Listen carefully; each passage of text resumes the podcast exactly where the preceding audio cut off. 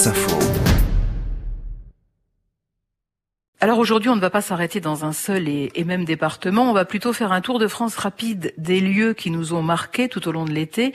Sites naturels ou patrimoine bâti. Julien Marquis, quels sont les lieux qui vous ont vraiment donné envie de revenir? Il y a deux monuments, moi, qui m'ont vraiment marqué euh, pendant cet été. Euh, c'est le château de Comarque, déjà, en Dordogne, euh, qui est vraiment un lieu que, que j'apprécie particulièrement. Et le fait de me replonger un peu dans son histoire, dans ses propriétaires, etc., ça m'a vraiment donné envie d'y retourner. D'ailleurs, j'y retourne lundi.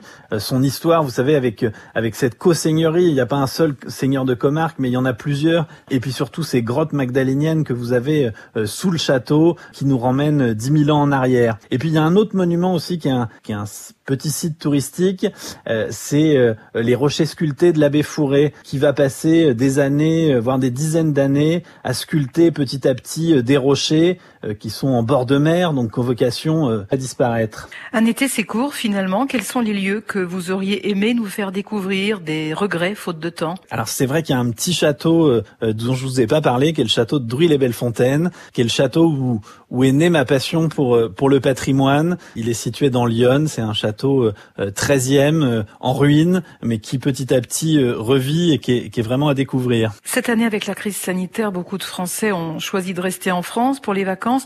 Vous pensez que c'est une chance pour le patrimoine, l'occasion de toucher un public qui ne serait peut-être pas venu sinon Écoutez, c'est une chance et, euh, et c'est une chance que qu'on qu'on arrive aujourd'hui euh, à la fin de l'été à, à, quantifier. Les Français ont vraiment joué le jeu. Euh, la plupart des sites touristiques euh, qui sont situés dans des dans des petites régions pas toujours fréquentées euh, font des très bons résultats. Donc voilà, les, les, les, Français ont vraiment pris le pas d'aller découvrir leur patrimoine et j'espère que que ça va pouvoir continuer dans les années qui viennent. Un été en France, loin des grandes villes hein, aussi manifestement cette année, notamment en Île-de-France. L'été n'est pas encore complètement terminé, mais avec 16 millions de visiteurs en moins depuis le début de l'année, le tourisme fait grise mine dans la région, y compris à Paris, où généralement il y a beaucoup, beaucoup de touristes l'été. Cet été 2020 qui semble bel et bien celui des grands espaces, loin de la foule.